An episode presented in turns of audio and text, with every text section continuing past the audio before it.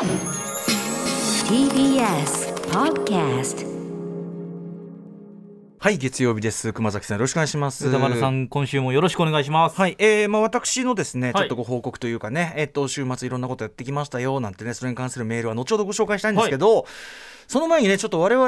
々のこう身の回りのビッグニュースといたしまして、ええ、やっぱりこの ティービーエス の中でですね、はい、我々がいろんなこう飲み物買ったりとか、ちょっとした食べ物買ったりとかっていうので、はい、非常に重要な役割を果たす、なんならもう生命線といっても過言ではない、はい、えー、社内にこうコンビニエンスストア、セブンイレブンがあるわけですね。はい、じゅうにかいです。言いますよ、はい、これ全然機密事項じゃないんで、じゅうにかいにセブンイレブンあるんですね。はい、ところが、えっと、先週のだから金曜ですね、私、うんうん、あの要するにムービーウォッチもやりますんで、はい、まあ、早めに入りますよ。で、一番いっしゅうかんの中でもそのセブンイレブンで買い物してっていう、こう準備に必要なんですね、いろいろね、はいはい、コーヒー買ったりとかさ、うーんと事前に古川さんからこのメールが来まして、大変ですと、えー、と改修工事に入ってます、この週末、はい、もう完全に入れませんと、セブンイレブンストップだから、その ティービーエス の中で、まあ、もちろん周りにもねコンビニなんかあるんだけど、えー、でさえすれば中ににあるコンビニがいっこなくなるって結構この全体からすれば大きな事件じゃないですか。まあ、外に出て買うって結構時間も要しますし、まあ、土日はねその出社してる人の数も少ないからまだしもだけど、平日エレベーターなかなか来ないですから。でもまあそのセブンイレブンさ、まあ、俺使わせてる側からしてもらえばね、はい、まあ、すごい人使ってて、確か結構都内でもっていうか日本でも一番屈指の売り上げだっていう話、ね、らしいんですよね。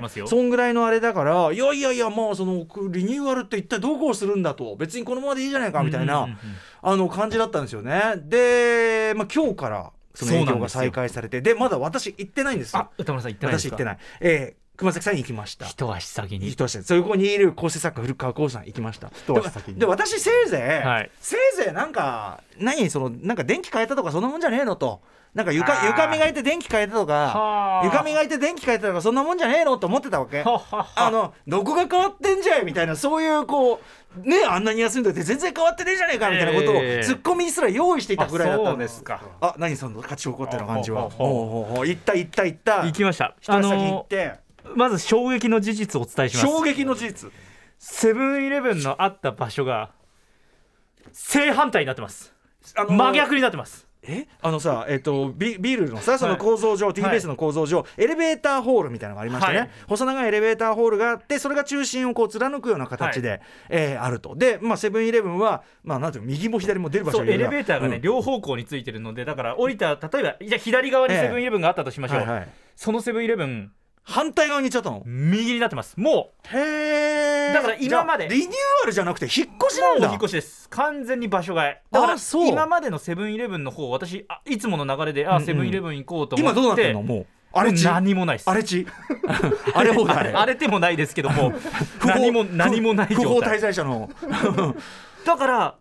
いつもな、あ、セブンイレブン行こうと思って今日行って、うん、セブンイレブン見たら、はい、何もないんですよ。あっちにさ、あとさ食堂とかもあるじゃん、はいはい、ああいうああいうのとかまだあるの。今のところあるんですけど、うんうん、あそこも含めて大リニューアル。何、ま、あのいつ先言ってね、赤坂亭ですね。赤坂亭、はい、赤坂亭愛用させていただいております、はい、ちょうどいいです。赤坂亭、赤坂亭、うん、いろんな定食なんかもあったりする、はいはい、ラーメンとかもあったりする、えー、ちょうどいいです。赤坂亭のラーメンちょうどいい、うん、あれがだから ま, まだ営業はしてるみたいなんですけど、それも含めてまあ、第一弾としてセブンイレブンの移転があったと、うん、へえ、じゃああっちサイド全部、あ、そうなんだ、全部なんかこう赤坂亭とかもともとセブンイレブンがあったところとか、うんうん、ごめんなさいね ティービーエス の中の話でね、えー、いやいやで今までカフェ、カフェテリアっていうのがあるんですけども、うん、そこがなんか全部なんか別のくり抜かれて広大なスペースになるという、オープンスペースのような形で、オープンスペース、はい、でカフェでなんかメニューとかも売るんでしょうけれども、今だからあれだもんね、そのいろんな職場もさ、手のテーブルね、自分の机なんかなくて、ノマドツーのこうやってるんですよ。だからもうみんな、ね、みんな床に寝っ転がって仕事するようになるんだろうね。まあまあそれをしてるところもあるのかもしれないですけどみんなが床に寝っ転がってこうやってやるようなスペースになるんだろうね。自分の場所がないわけですから、うん、でもこう大インみたいな感じでこうね仕事するんでしょうね。フリーアドレス、フリーアドレスってやつですね、うんうん、ああそうなんだ。え反対側に行って、反対側にあって、じゃあえ広さとかは、広さも若干広くなった気がしたんですけれども、ああそうです、ね、古川さんもうなずいてるんで間違いないですね。ああそう、間違いない、広くなりました、はい、広くなってますね、うん、広くなってる。僕の私も行った限りでは、あ、すみません、小瀬坂古川ですけどもいきなり登場した。体感 いってんよん 倍さんばいぐらいにはなった、なんかこう列が一つ増えたぐらいのイメージ。あ、前さ、はい、もうあの行列がさ、はい、ちょっとなんていうの、コンビニの行列としてはありえない行列になってしまいましたもんね。もう店外に溢れたりとかするのも本当に、はい、おそらくその行列はある程度、昼行ったら分かんないですけど、ある程度解消はできるんじゃないかなと。なるほどなるほど。みっつレジがあるのと、あとはあのセルフのレジがセルフレジあセルフレジあるんですよ。出ました、うん、セルフレジもたもたすんだ逆にね分かんない意外と結局店員さんに教わってる結局手を煩わしてるの、うん、バーコードの場所分かんねえあるあるある、うん、あのバーコードの滑らし方分かってねみたいな分かりますあのそこそこ二重にやってくださいってこの間言われたよ俺伝えであのなんか 2, 2段になってて、はいはい、に段やんなきゃいけないのにピッピッてやんなきゃいけないのに一生懸命ピッピッ出ない出ないに段なんですに段なんですってすいませんってありましたよね。ああそうそういうのもあった。一応慣れてる人だと早くなるでしょう。セルフレジができたりとかえあと何か特筆すべき入り口がに系統あります。に系統まあまあ今まで入り口と出口みたいな感じだったと思うんですけどもに系統って前も空いてたよ。そこも別にそうふたつあるっていうのは今までと一緒なんですけどもでもさ前は前は分かるよ。あの出口は出口感があったよね、はい、あるあの雑誌とかならあっちが入り口感がやっぱすごい強かったけど、はい、あでもそれで言うんだったら今回は両方とも入り口であり出口であるっていうあそうそうだからどっちが入り口どっちが出口って明確な仕切りはないな, いなるほどねより、よりオープンになったわけですね。その日の気分によってあ俺今日こっちから入ってやろう出てやろうみたいなことを決められる。熊崎君的にやっぱ気になるのはあと雑誌コーナーじゃないんですか。あ雑誌コーナーも充実、うん、ちょっと手前側に雑誌コーナーがあるんですけれどもさすがに今日なんかオープン日で結構盛り上がってたので、うん、盛り上がってたその中で雑誌を吟味するのもなんかなんだかなと思って入り口でみんな通るとこだったのでああそうかそうかだからまあちょっとチラッチラッチラッとしか見てなかったんですけれどもちゃんとあそこもね、うん、なんかあそこってさなんか品揃えに若干波があったんです今まで波があるかもしれないですね。なんかプレイボーイある人ない日があってあ俺そのねあの宇垣さんとか、はい、高橋良樹さんの連載読みたいからないかなと思ってたらある時とない時あるんですよね。あ、まあ、でもそれは多分おそらく解消できたのとあとね照明が全体的に明るいのでなるほどねすごいよあの表紙とかがやっぱ映えますね。あそうピカーッとうわーいい表紙っていうね神々しいという眩しかないですけど、まあ、もう南仏の南仏のリゾート地をイメージさせるねそう日差しって、ね、目開けてるのも大変とかってないですけど た, ただもうあのー、明るく気分が良くなりますねやっぱねあ明るさで明るく気分が良くなる、うん、なんかねこう照らされてるってあのでもさコンビニの高校とっていうのはさそのいい場合とさでもだあの嫌な時あるじゃんああのすんごい嫌な感じでさ、ま、も, うものすごい、まま、のぺーっと照らされちゃって身も蓋もね身も蓋もないやつだからいつも言うんだけどあそこでいい男いい女に見える人はよっぽどの美形だぜって話であでも今回に関しては私ポジティブな光だとだから多分光もそのなんか色気のない蛍光灯じゃなくて、はい、多分あのやっぱり南仏の、ね、そう南仏の南仏の日差しをやっぱりオマージュした、まあ、確かにフランスの風吹いてたような気がしないでもないそういう感じなんじゃないきっとね俺が想像するによあくまでまあまあ、まあ、俺の想像よさんフロア上がれば歌丸さん行けますからねえいやそんな話しててだから今今のところ俺らの周りで行ったのこのふたりしかいないからみんなえどんな感じどんな感じ後でみんな行こうみたいな話してましたよ、えーね、行ってないんだ逆にと思いましたけどね、えー、そう熊崎君確かにまだ行ってないんだみんなってそう今日そうね今日コー、うん、コーヒー買うのやっぱりどうしてもプロンとっちゃっちゃったんでプロンとちょっとね下のねはちかいなんだやっぱり、ねうん、すいませんね ティービーエス なんかどうでもいい話あのあの小川さんもね後で島尾さんと行こうっつってましたねツアーみたいな、えー、セブンイレブンツアー楽しそうで結構だなこんなことで盛り上がるの今日だけなんだよ本当にごめんなさいね皆さんね一応あの本日いちがつさんじゅうにちの記念として、えー、話させていただきましたということで始めてみましょうか。アフターシックスジャンクションいちがつさんじゅうにち月曜日時刻は今ろくじきゅうふんです。ラジオドッキの方もラジコドッキの方もこんばんは。 ティービーエス ラジオキーステーションにお送りしているカルチャーキュレーションプログラムアフターシックスジャンクション通称アトロク、パーソナリティは私ラップグループライムスターの歌丸です。そして月曜パートナー ティービーエス アナウンサー熊崎和人です。 ティービーエスじゅうにかいにありますセブンイレブンの位置が正反対の位置に変わった、はい、ビル内において正反対の方向に変わった件散々ありましたけど、はい、でもねさっき言ったようにこの話って今日しか成り立たないじゃないですか、まあね、前あのさ山手線 の, その渋谷のホーム開く方向が変わってて あ,、はい、あれもやっぱりあの時点ならだよ。で逆に時間が経ってみればえこっち側だったんですかセブンイレブンこっち側だったんですか、うん、後に、ね、後に熊崎パイセンね、はい、後輩たちがえ熊崎さんの若い頃ってセブンセブンイレブンこっち側にあったんですっていやだからそうですよね、写真とかないんですかでもまあ確かに旧社、うん、ティービーエス の旧社屋を知ってる先輩とするとあの社屋行ってたんだよみたいな話で成り立つの で, で,、ね、でその写真なんかあったらめちゃくちゃ盛り上がるじゃないですか、はい、旧セブンイレブンを知ってる世代っていうのはいや俺たちからすればレジェンドっすよある意味後世に伝えていく義務は今あるなと思いました。あっち側にセブンイレブンあった時代が羨ましいっす熱いっすみたいなそういう世代がこのカフェテリアのこの席が昔セブンイレブンだったんですか、うん、っていう話ですから、うん、やっぱり僕たちこっち側に来てからの世代なんでその辺分かんないっすみたいな改修前改修後でなんとなくこう世代が分かれるやっぱりね伝説のみたいなことになるかもしれませんから一応記録としてね言っといたわけでこんなことでじゅっぷんが潰れてしまってますけど、です私ですね、まず、はいえっと、この番組でもね、えっと、いろいろお知らせさせていただきました土曜日にですね、はい、とある写真展の、えー、とある写真家の方の写真展のトークショーをやってまいりました、はいえー、こちらに関してメールを本当にあのいっぱいいただいておりまして、えー、長めのやつも本当に含めていっぱいいただいてありがとうございます、はい、ちょっと代表的なところを一つご紹介させていただきます。はいラジオネームマカママレードさんからいただきました。歌丸さん熊崎さんこんばんは。こんばんは。にじゅういちにち土曜日に写真家松江大二さんと歌丸さんのトークイベントに参加しました。今回松江大二さんの写真を初めて見ましたが、影が生じず映るすべてのものにピントが合っている究極の平面性に、なんだこれはと圧倒されずにはいられませんでした。すべてのものを等しく見つめる、まさに歌丸さんがイベント中におっしゃった神の視点で切り取られたかのような作品たちにクラクラしました。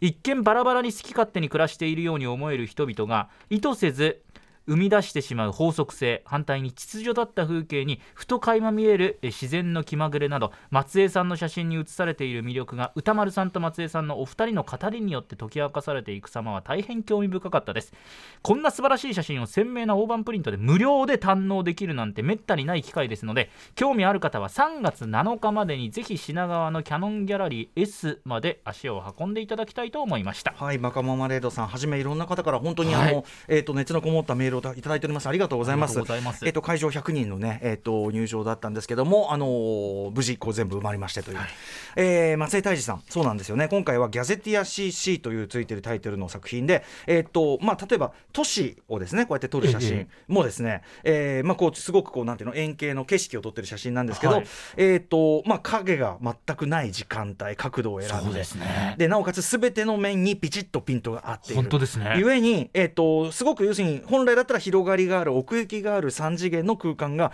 えー、と非常にこう平面的にガッとこう写真という特性の平面性を強調するかのごとくバッとこう全てがフラットに焼き付けられている、ねはい、都市であってもそうだし、これは自然側はギャゼティアシリーズっていうんですけども、自然でどちらにしても浮かび上がってくるのはその一見その細部を見ればカオス無秩序、まあ、人間であれば勝手に生きているだけに見えるものが引いてみると一つの法則性模様というのかな、うんうんうん、一定のリズム感さ感じさせるような何か、あーでも不思議だな、そう不思議な本当にすごく見ただけで不思議な感じがする写真たちだし、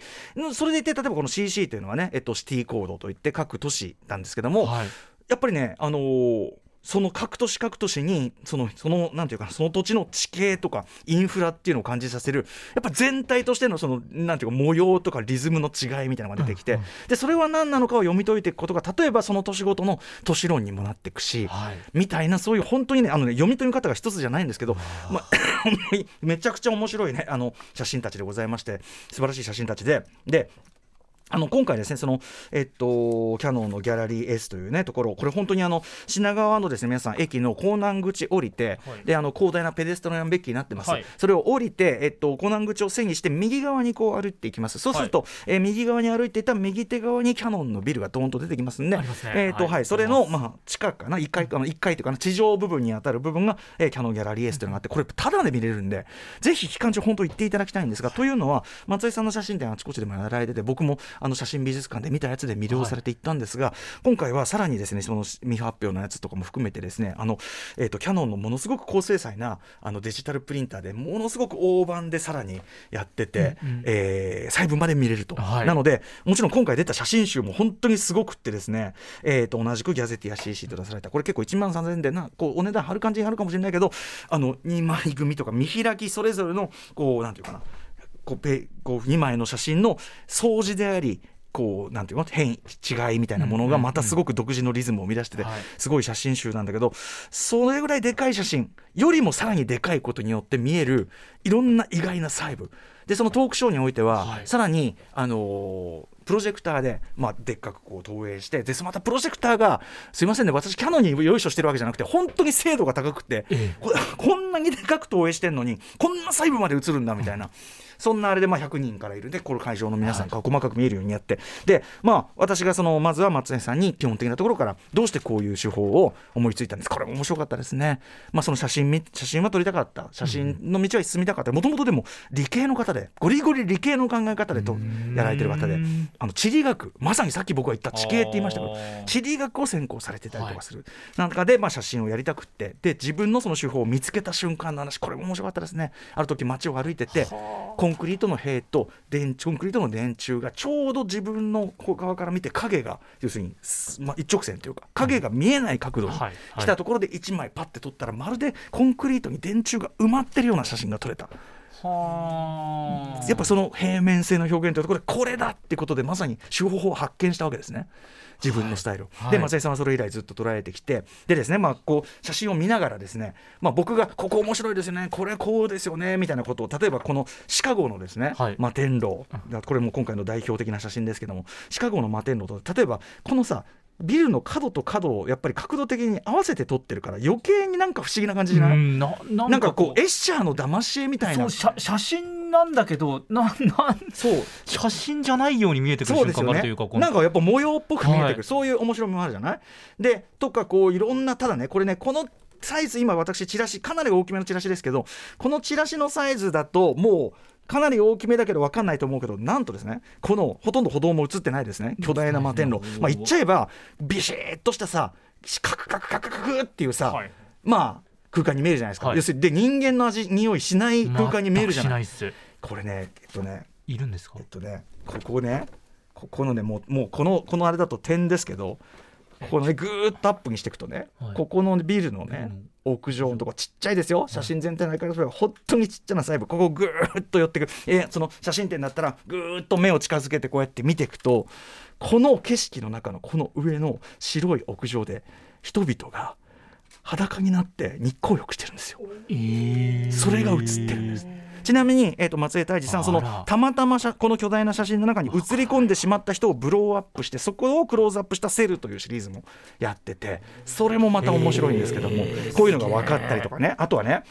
例えばこれちょっと下世話な感じの、ね、盛り上がりの部分でしたけど、メキシコのね街をこう撮ってるわけです、例によって同じ手法 で,、はい、で今回は横、こっちの左側に車がバーッと並んでて、車ってのは結構松江さんの写真にとっては大敵で、つまり動いたらブレちゃうから、結構シャッタースピードを遅めに撮らなきゃいけないんで、うんうんうん、動く人、車、これブレるんで結構大敵なんだそうですが、結構長いその渋滞になってて車が止まってる、はい、そこを狙ってまあ撮った写真なんだけど、でこうやってもう車、ああなるほど、あこの緑のタクシーっていうのは、あこのね、あのメキシコの緑のタクシーは安いタクシーだからちょっと危ないんですよなんて話を聞きながら、うん、あ勉強になるなって見ながらこう見ていくうちに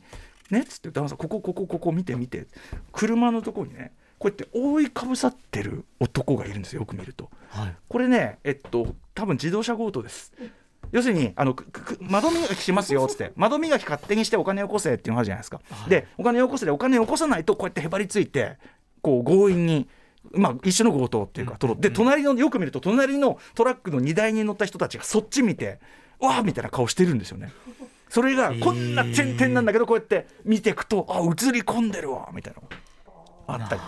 あとはね、例えばね、えー、これヒマラヤの、そうか、あのインドのねところで、はい、まあ、その山のね、その山の崖みたいな、だから遠目に見ると本当にもうただのこういう岩場ですよ、はい、岩場みたいに見えるところの下のところにまず明らかに寺院があるわけです。インドの山奥で修行したっつって、私がレインボーマンですねって言ったら、やっぱり世代ちょっと上なんですけど、大体松江さん近いから、そうそうそう、うん、あのレインボーマンインドの山奥で修行してってやつですよ。寺院があって、まあ、ちょっとちゃんとあの本当に岩場の中のね、でそれだけじゃなくて、一見ただの岩場みたいな見えるところの上が、歌間さん見てください、ここの岩っぺりのところ見て見て見て、家があるんですよ。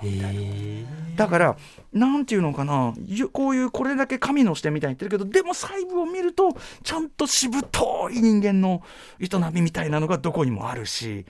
でも引いた目線で見ると、だから要は最初はこう引いた目線で見て、はい、あなんかすごいこう模様みたいな、そうですね、そういうあれだな、寄るとあ人間いるし、実はよく見るといろんな営みの瞬間がある、引いてみるとまたちょっと違った風に見えるし、あるいはさっき言ったみたいに意外な細部もあるしみたいな、うんうんうん、なので、まあ、私がここ面白いですね、で松江さんがこれなんだと思いますかみたいなことをね一枚一枚やってたら、あっという間にきゅうじゅっぷん経ってしまいまして、でも今の話みたいな感覚でご本人そうってたら行きますね。だし、ああのこれはあくまで一つの見方に過ぎなくて、はい、本当にウォーリーを探せ的にですね、本当に細部のこう、あこういうものをつってこれだけでもうはっきり言って無限に面白いんですよ、うんうん、っていう写真たちでもある。あるいはね、そういう景色じゃなくてもですね、青々と緑のね、緑のこう草がわーっと草がわーって生えてるんですね、はい、そこになんかこう赤い花がポッポッポッポッポッってあって、これがなんか気持ち悪いんですよ。なんだこれって気持ち悪い、なんて気持ち悪いでしょ、はっきり気持ち悪いですねって言い方してます。この花なんだと思いますか。ケシですよつって、えー、麦の畑の中になぜかケシの花が咲いてる、なんか怖いみたいな。あとは台湾のやっぱりすごくまあ林というか森というか、はい、青々と茂った森の中、もううっそうとした森の中によく見るとなんか赤い家ないですかみたいな、何この赤い家、いや管理小屋なのかもしれないけど、その緑と赤の鮮烈さが気持ち悪いって感じだったりとか